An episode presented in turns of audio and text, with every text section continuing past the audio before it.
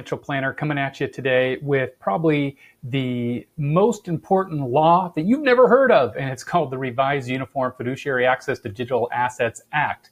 Well, what is that, and when, what in the world are we talking about? Well, when it comes to this day and age, a lot of our lives is spent online, uh, whether it is to pay a bill, manage subscriptions, or logging into sites like Facebook, so on and so forth. They're done online. And the problem is what happens after we pass away with all of those so-called digital assets, those things that are online?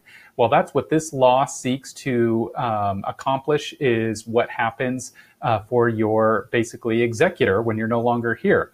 So here's the, the takeaway. If you want your executor or agent to have access, um, what you need to do is make that clear in your will or power of attorney.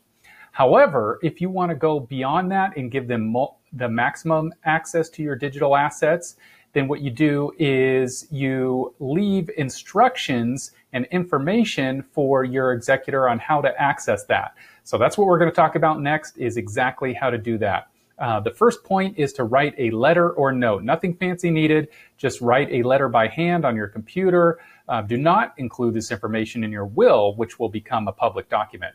Uh, include access information and instructions. Leave very specific instructions about how to access your account. Include websites and devices needed, as well as usernames and passwords. And then tell your executor what to do with the accounts. You know, make your wishes known with that.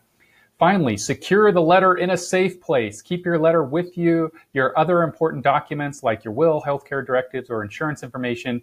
Your executor may need this information soon after your death, so make sure it's easily accessible and also make sure to tell them where it is because if they don't know, then they can't use it. Finally, keep your letter up to date and account as account information changes, update your letter so that your executor has the account the updated information at that time. All right, if you have any questions about this, estate planning, financial planning, retirement planning, investment planning, feel free to give me a call anytime.